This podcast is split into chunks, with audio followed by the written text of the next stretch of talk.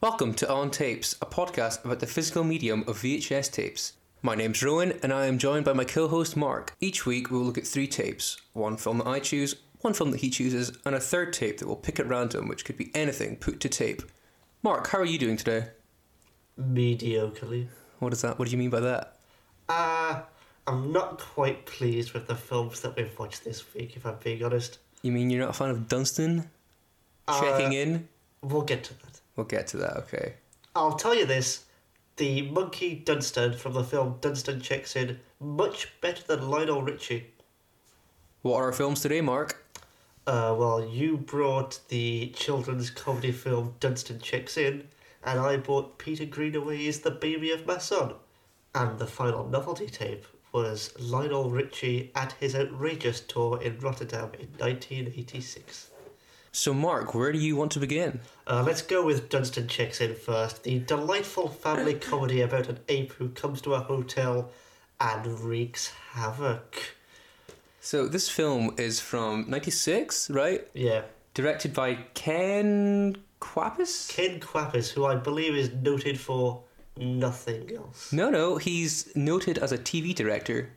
He's directed episodes of Malcolm in the Middle, The Bernie Mac Show, and The U.S. Office. Yeah, as All I those said, things. nothing else. I mean, no other, no other cinematic classics like Dunstan checks in. And really, it is a classic, isn't it? From the opening scene, we see a montage showing the efficient workings of the hotel.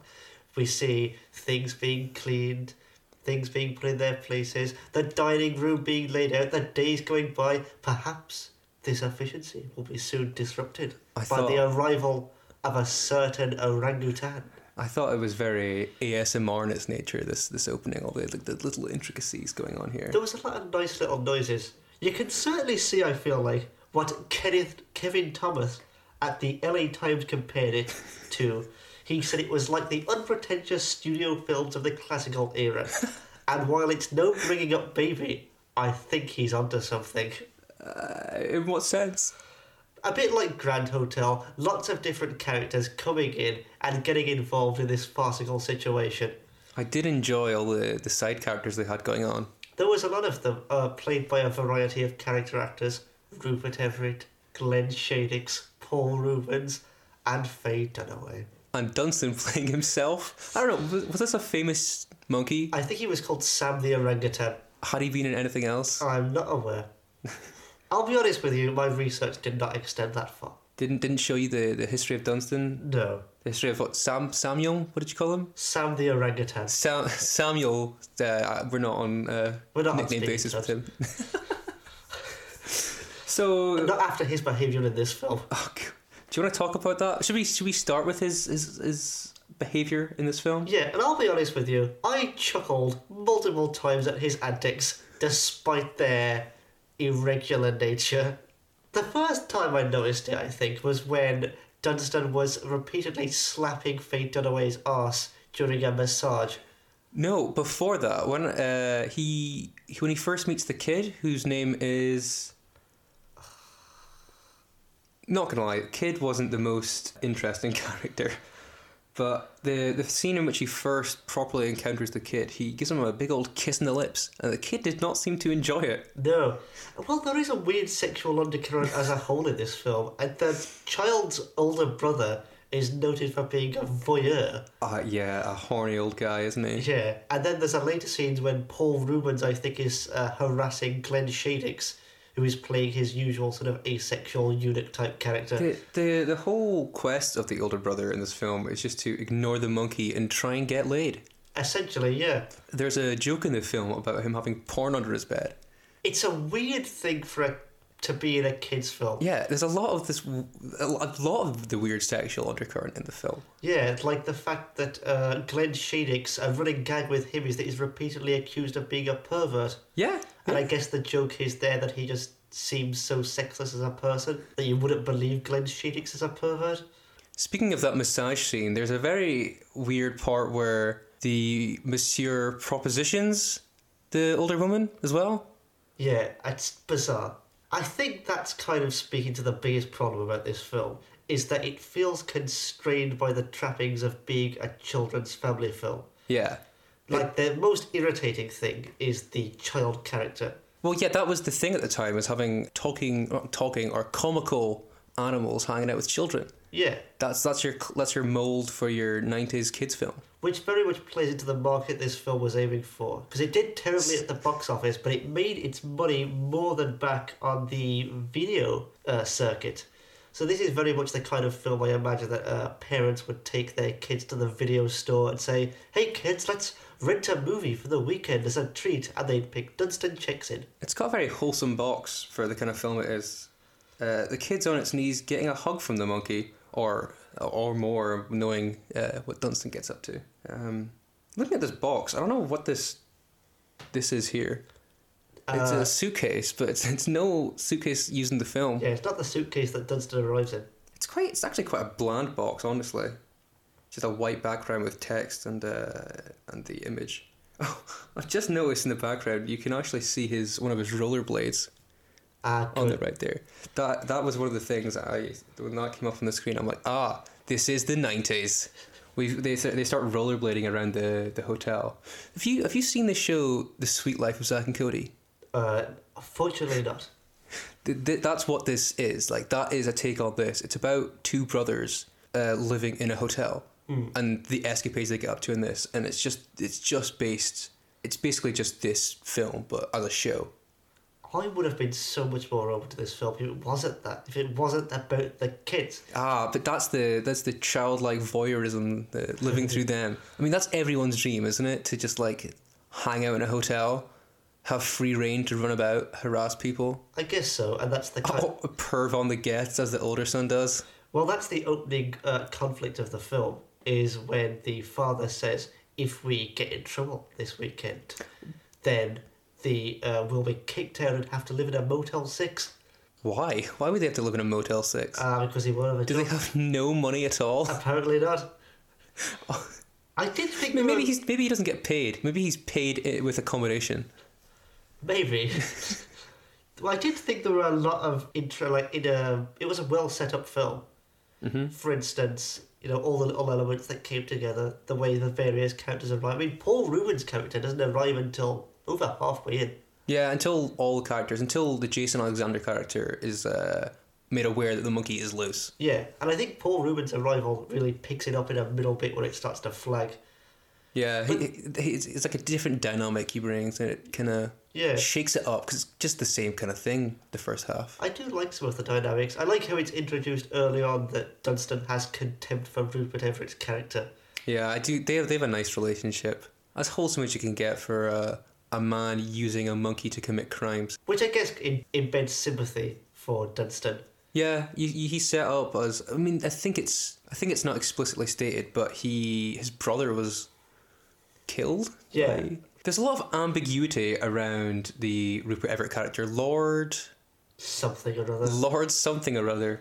He's 'Cause- essentially doing a Terry Thomas impression. That's why he has the gap in his teeth. yeah, you, you never know if he's pretending to be a lord or is a lord. Is he a lord who just likes to steal things?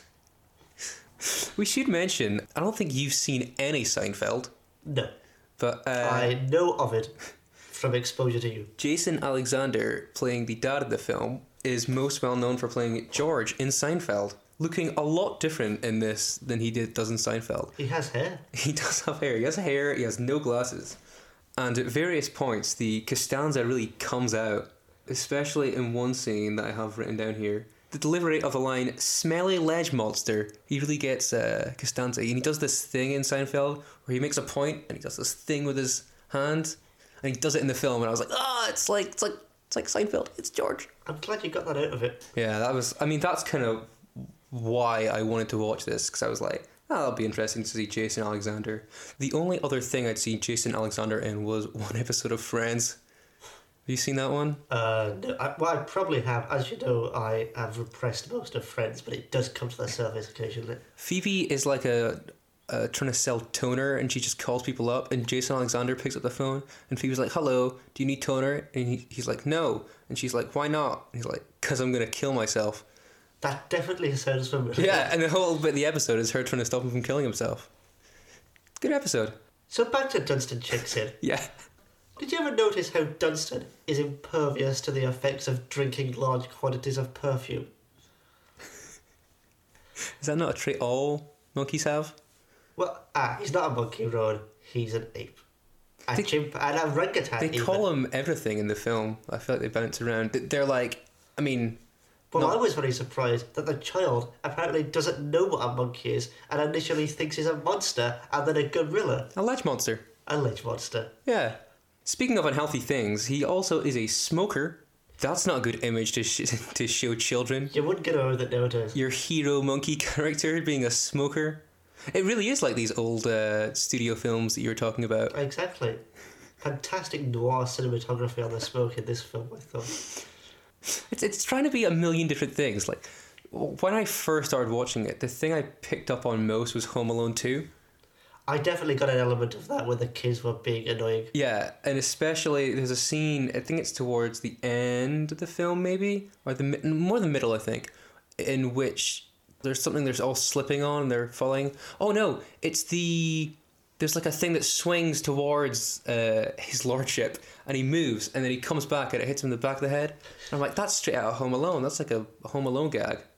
Yeah, definitely. Well, speaking of uh, being home alone, I did enjoy the line in this film where the guy told uh, Jason Alexander to get rid of the kids and keep them at the way, and said, "We can make a game of it. Call, Call it it quarantine." quarantine. Yeah, no, I was a big fan of that. I feel like nowadays, uh, this is being recorded in June of 2020, if anyone's listening to this in the future. I feel like nowadays I pick up on that stuff in films way more. Like, I can see the lockdownness in anything.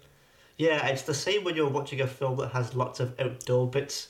Yeah. I start to become wistful and longing for the days when I tasted fresh air. Also, we- we'll, we'll touch on this later, but seeing giant crowds together like we did in, Oh. in the Lionel Richie concert, I'm like, I get a little bit like, Ugh. Sad times, and even if it is Lionel Richie. so, what were your overall thoughts about Dunstan checks in? Overall, I think it didn't really know what it was trying to do. The plot bounced around too much. It took so long for them to to for, for a plot to form. Do you know what I mean by that? Yeah. I did just go on. It felt very meandering. Yeah, It was That's one what I thing mean. after the other. it was one. It was more like scenes. Yeah. It was just a sequence of scenes that they had to thread a plot through. I would love to see a trailer for this film. It was very much one of those films that you can imagine that this shot is done for the trailer. Yeah, definitely. What were your thoughts, Mark? Uh, it was rubbish, but I'll be honest with you, it was uh, okay. Would you watch it again? Oh, God, no. Uh, yeah, me too. I, I, I would give it a miss.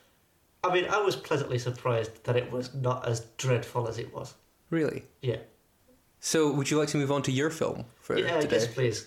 Mark has selected for us Peter Greenaway's The Baby of Masson. On the cover, it looks like a painting to me. Ah, funny you should say that, 'cause that's very much Greenaway shtick. Is it? Before we get into this film, I have never seen a Peter Greenaway film, but I'll let, I'll let you introduce the film 1st I'll What's be the honest film with about? you.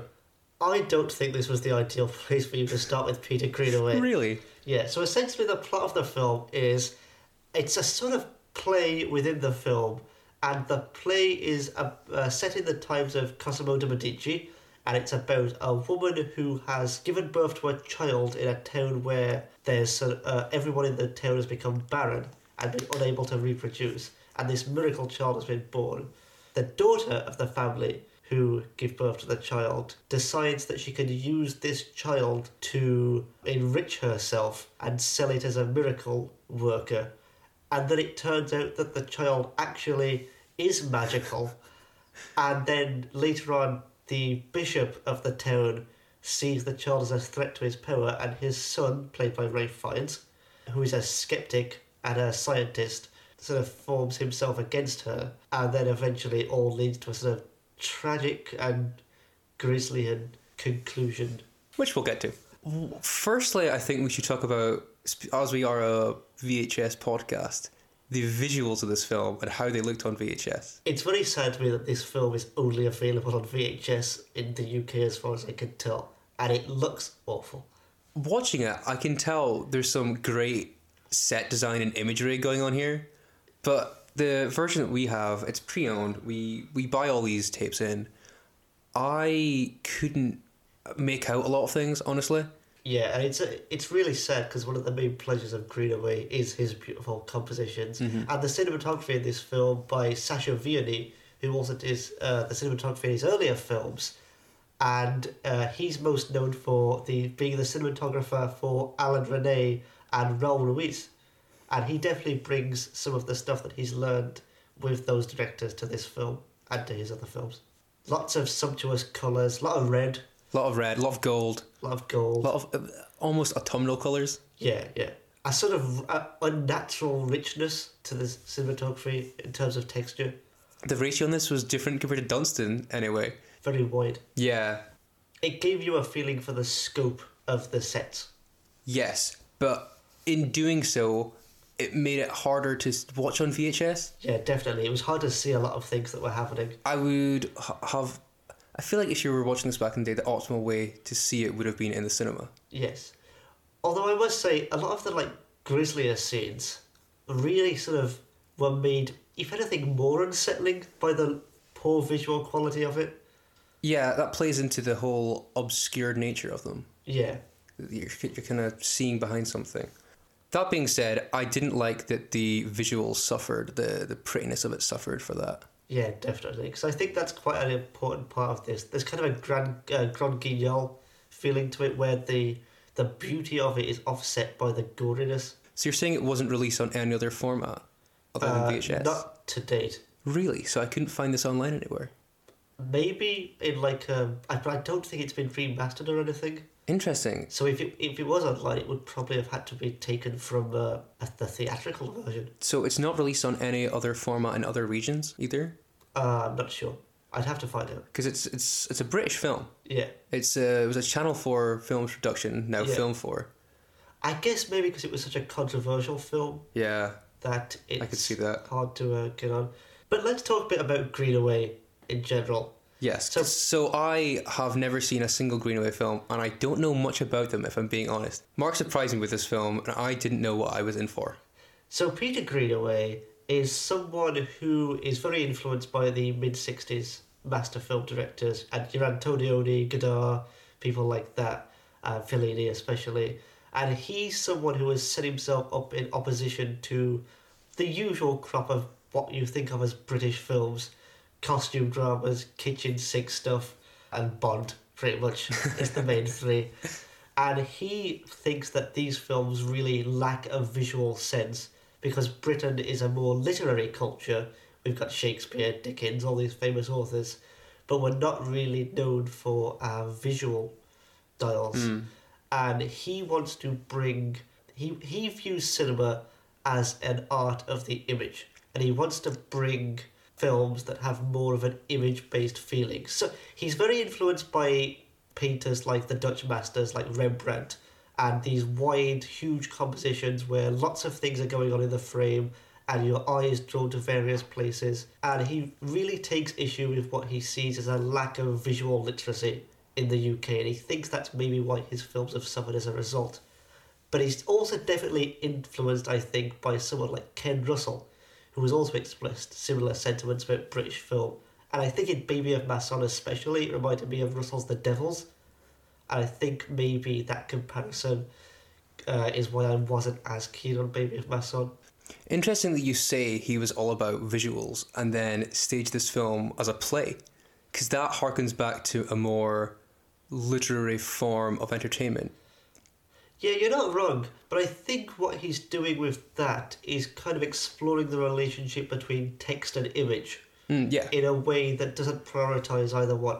It's more the fact that it's so stagey and it's so self-referential and metatextual uh, gives you a distance from it and it allows you to consider the relationship between text and image in that way.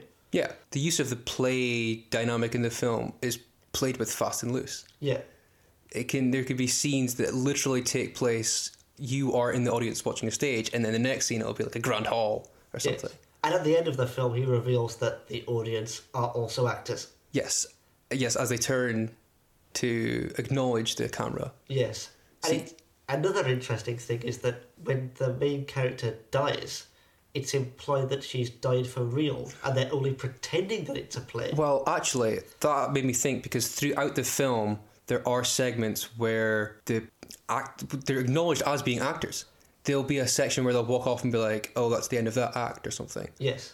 And then w- at the end of the film, the main character is punished, and she is she's made to be raped by the entire town. Yeah. Two hundred and eight times. Yeah, it's a horrendous scene Yeah. because when it happens in a bed with a, like a four post bed Yeah. with a curtain down it in front And you of. can just see the shadows and hear the screams. Yes, so once they go inside this bed, the woman says, "Oh, now we can stop acting," and the men are like, "No, Yes. more or less."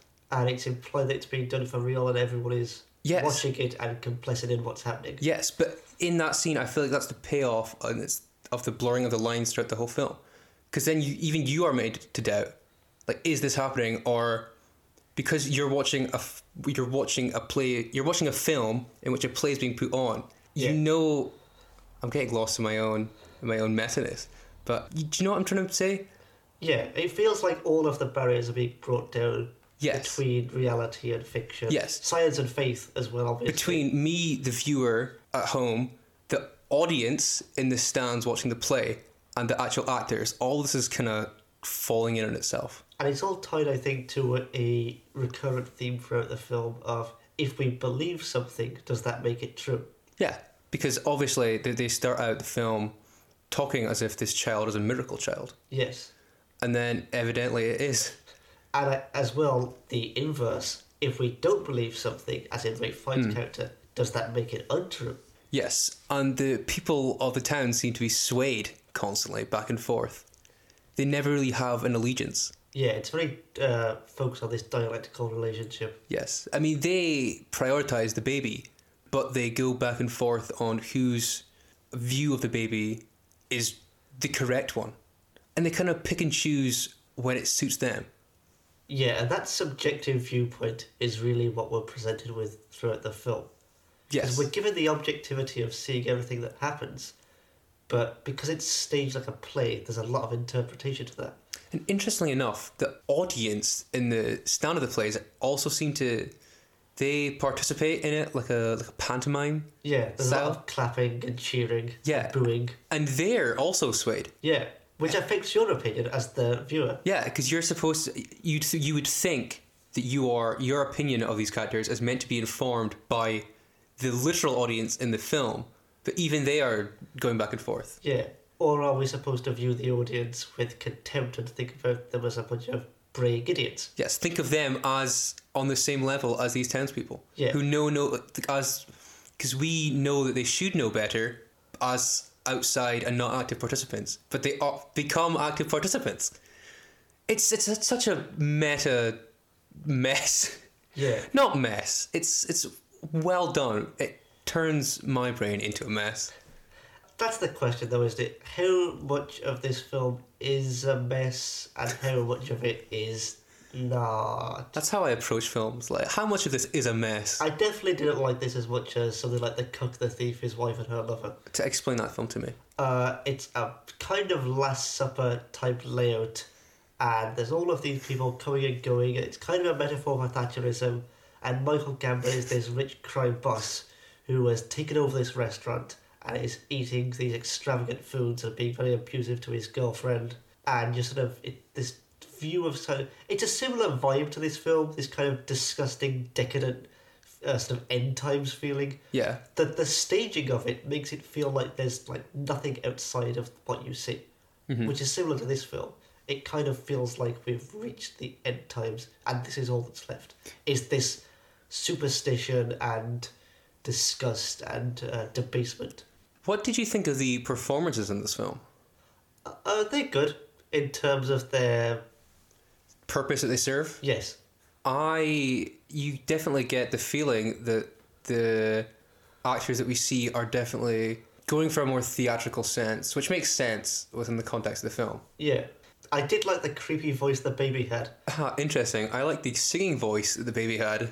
the whole thing about the child baby, he did feel quite there was a weird spiritual aspect to the baby that creeped me out. Yeah, you say the voice of the baby, but the baby doesn't talk. No. The baby doesn't move its lips. You just hear it. Yeah, that's the worst part, and the way it just points. I mean, yeah, well, that adds to the. Um, like, you see depictions of gods where they just don't need to. They they can convey things without vocalizing it. Yes, and I think to give it an actual child voice would freak would be less Oh, in it. it would turn it into like primary school nativity. Yeah, it would just crumble and become that. or just like a terrible horror film about an evil kid. Yeah, yeah, or that too. I was more thinking like the stage of it. But there was something very unnatural about that child, and unnatural about the baby. Who? Do you, know remember Uh, a few weeks ago there was a large baby going around the internet? But yes, I know you're talking about the. There was a video of a, a large baby Yeah, on Twitter. that just looks terrifying. Yeah, that's kind of what the child was like. Because the child was sh- uh, naked, at least shirtless most of the film. Yeah, and too big, And too big. especially as a baby. Yeah, as a newborn baby, I was looking at that thing. I'm like, obviously they can't use an actual newborn baby No, because it wouldn't make sense in the context of the film. Because, Yes, because it's a play, and obviously they're not going to go for complete realism in a play. yeah, and also um, this is a place in a town where people can't have kids. Yes. So you, you would expect uh, a birth to be abnormal, per se. Yes. But no, th- that, that baby was extremely large, and it did freak me out. I'm glad you feel the same. How did you feel about the film overall?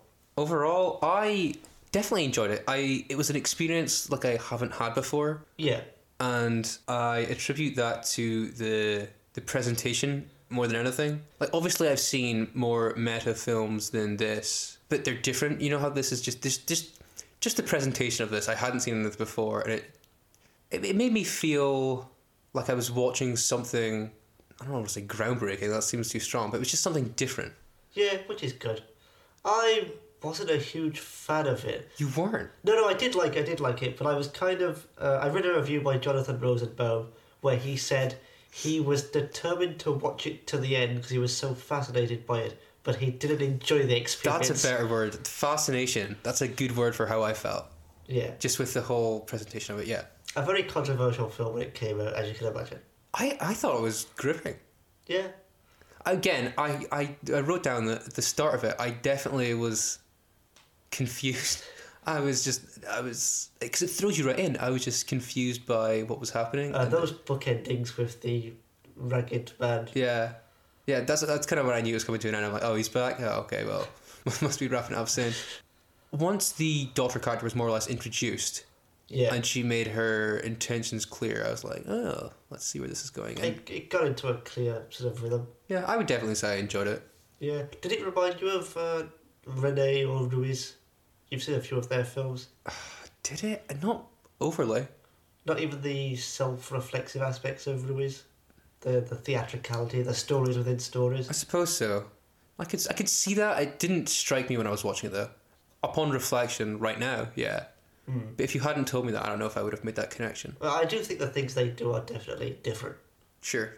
Another loss I think in this film was the absence of his usual composer, Michael Nyman. So there was not really much music in this film, Yeah. and it kind of made it a bit uh, less engaging. As I said, yeah, the only music that stuck out to me were the uh, the songs sung by the baby, Yeah. which I found quite soothing. They definitely had a kind of spiritual, Mm. transcendent aspect to them. Anyway, shall we move on to the final thing? The final tape, the tape which could be anything, but turned out to be Lionel Richie live. so to set the scene for why I am in possession of this tape, to try and cut costs, I guess, trying to save money when buying all these tapes, I bought a couple in bulk. So I would see tapes that I, I liked the look of. Um, thought, yeah, I'll get th- there's maybe there might be like selection of four, and I like two, and it's cheaper to buy them as a two. But then I get stuck with stuff like Lionel Richie live. And you very much played yourself because you like Lionel Richie even less than I do. Well- and I do not care for Lionel Richie. My very idea for much. this segment was to buy a bunch of tapes that didn't contain films, and I would let Mark talk about films for most of the podcast, and then I'd shock him with something that would crush his soul. Unfortunately, I've crushed my own soul in addition to Mark's soul because I hate Lionel Richie. And I received only a moderate crushing. Uh, so how do we talk about this? How do we how do we approach this? Uh, well, let's first of all talk about the music. Uh, it was awful. So- Like, that's that done. Should we, should we get the rundown of songs that are on Yeah. here? So he opened with "Hello." As you do. Uh, Not a good opener. I guess it makes sense because he's introducing himself. It doesn't roll the crowd up. Well, it did roll this crowd up. Yeah, he comes out. Well, you don't actually. uh, That's a lie. He hasn't come out yet, and he sings "Hello." Is it me you're looking for? The piano is playing itself. Yes, to which the audience screams, which I take as a yes, and I assume Mr. Ritchie does too, because then he comes out to perform the rest of the song. Then we roll into uh, his other hits, All Night Long, Oh, Running, no. yes, Running with the Night. Go on, I've got Mark. nothing for that one. Ah, you do. It's your favourite. It is my favourite. Go, go on. I can't remember how it goes though. Some favourite that is. Then into Truly, into You Are, into One, two, three. Time's a Lady, then into Sail On, Say la. then Different into songs. See You, Say me. Then into Sela? Was that the song? I think that was the song that we didn't know what they were saying. Oh. That was when he did a Jamaican accent for a Oh, good the period of time. say, say, yeah, okay. I, I hadn't seen it written down before now. Yeah, then into Tonight Will Be Alright, and the encore was Dancing on the Ceiling. Uh, yes, in which the image was flipped upside Oh, down. whoa, whoa, whoa, whoa. Let, let's go through it first. So, so how did you feel about the stage setup? Uh, bland. Blonde? Okay, good, moving on. It's no stop making sense. I'll I- tell you that much. I've only heard the I own the record of Stop Making Sense. I've only ever heard it. I've never seen it. I But I can imagine David Byrne has uh, slightly more stage presence than uh, Lionel Richie. he has a personality. He seems to just Lionel Richie. This is seems to just walk about. Yeah, he's not even wearing a massive suit. He's wearing a shirt with a bunch of things attached to it. Almost Something like looked that. very uncomfortable. Looked like it would have been a heavy thing to wear. At one point, one of the fans gave him a bunch of flowers, which was quite nice. Yeah, and he- she seemed very moved. Yeah, he seemed quite uh, indifferent. Oh, she should get a life. She should. Uh, she must have paid. She was in the front row, right? Yeah, She must have paid so much money just to give him some flowers. and then held those flowers the entire concert. I wonder when she bought them. I wonder if she arrived with her friends or whatever and thought, "Oh, hold on, let me stop past the petrol station. I need to buy some flowers." It's the classic last-minute gift. Oh no! What if what if Mister Ritchie points at me in the audience and I have nothing for him? Got maybe uh, five euros in here. Euros? What were they using? What was what was the currency in the Netherlands in 1986? I don't know. Ah, yes, the Dutch guilder. The amount of facts you get on this show. yeah, It really is an I had to education. rack my brain for that one. yeah. uh, Definitely didn't just Google it. So where were we? Uh, what, what track did we get to? Uh, Running with the Night, which you know from the video game GTA Vice City. Good song. Don't remember how it goes though. oh wait, no, I do remember. Running in the night, playing in the Running shadows. with the Night. I don't know the lyrics. I can't totally say. it. Forget it. Forget it. Carry on.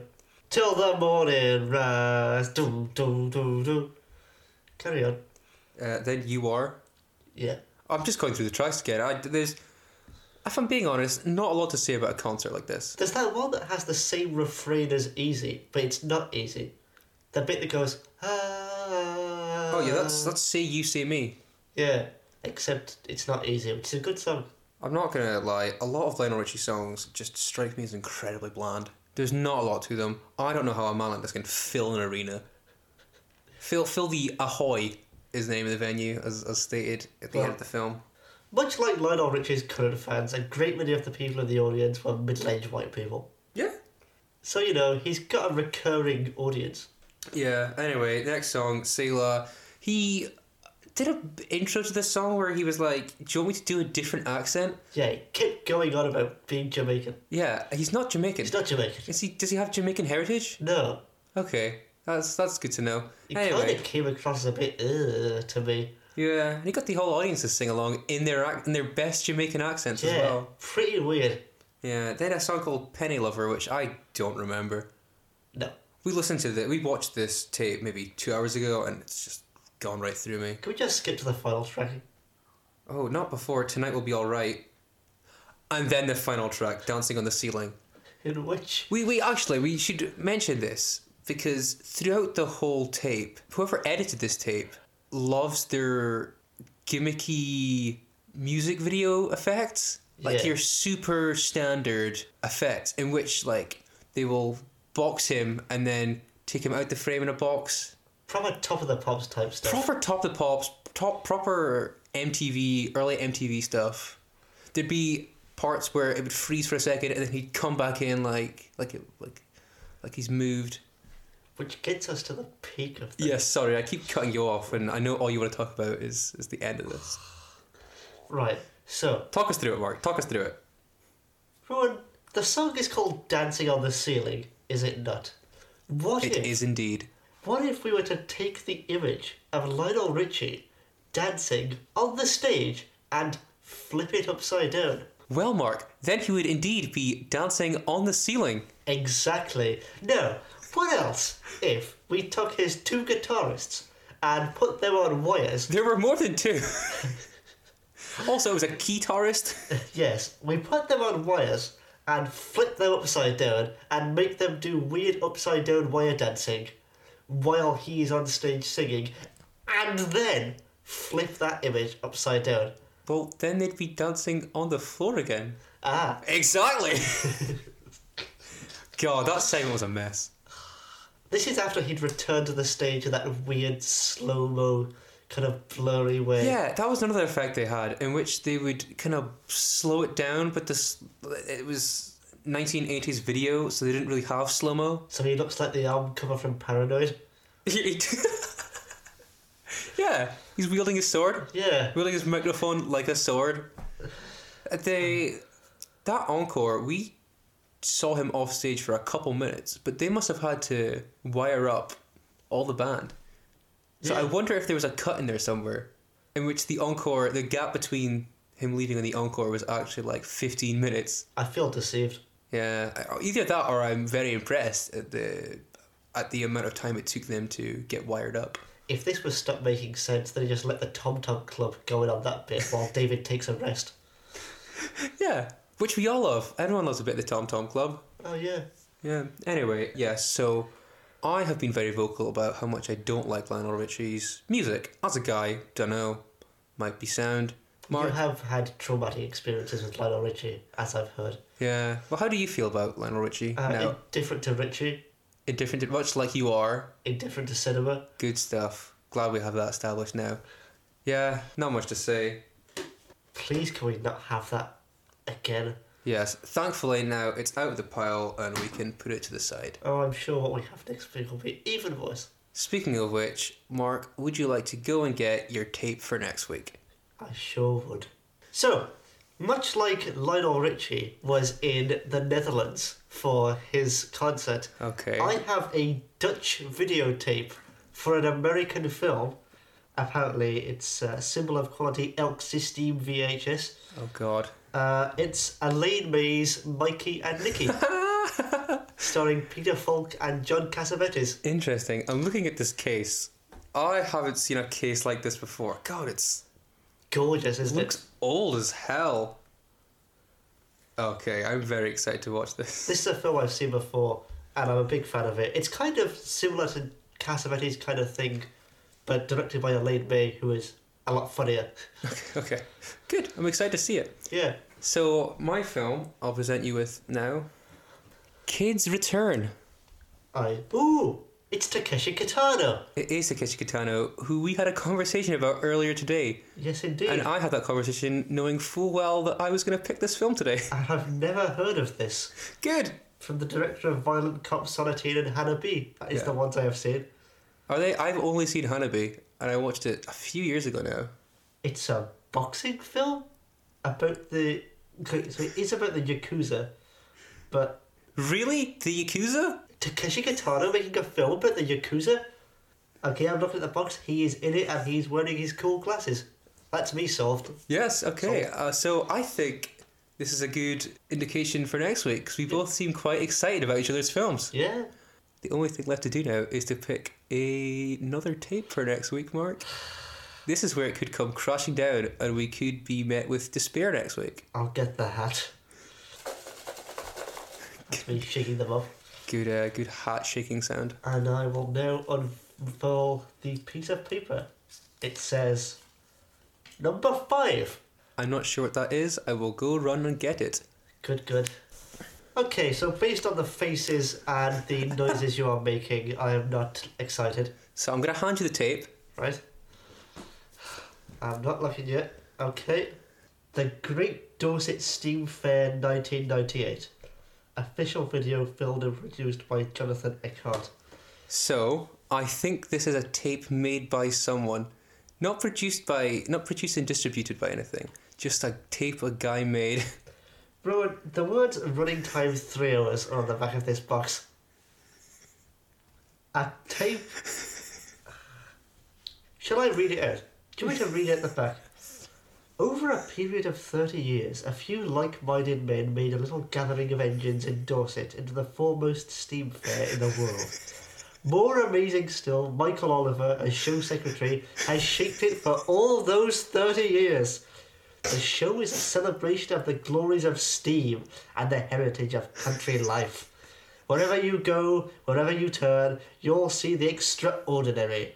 Hundreds of steam engines of all shapes and sizes tractors, horses, men, and machines, heavy vehicles, cars, bikes, wheelwrights, thatchers, coopers, blacksmiths, and hurdle makers, corn, dollies, lace, and spinning wheels, bottle makers, trains, and jumble collections of the most unbelievable items, rows of mighty showman's engines driving a fair Hollywood cart match, Ferris wheels, gallopers, clowns, dancing girls, and a riot of modern gear, frightening those riding them out of their wits, all to the sound of countless fair organs.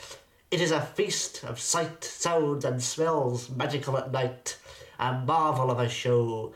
Come rain or shine, spectators arrive in their thousands and thousands and leave knowing they have seen the greatest show on earth. Well, if this tape is half as good as your dramatic reading of the back of the box, then I am excited. I can tell you're not as excited. Look, we'll see how it goes. I'm, I've been promised the greatest show on earth, and frankly, if it doesn't deliver, if it's not even as good as the Cecil B. DeMille film of that name, I'll be disappointed, to be quite honest with you. I'm going to be honest with you, I hadn't noticed the runtime. Three hours. Indeed. And that's about it for this episode. Are there any closing thoughts, Mark? Uh, I despise you. It was all going so well. I despise you. so well. Well, I hope that you, the audience, enjoyed this inaugural episode of On Tapes, and hope you join us next time for our discussions about Kids Return, Mikey and Nikki, Yeah. and the Great Dorset Steam Fair 1998. That was the year I was born. We'll see you then. Goodbye. Goodbye.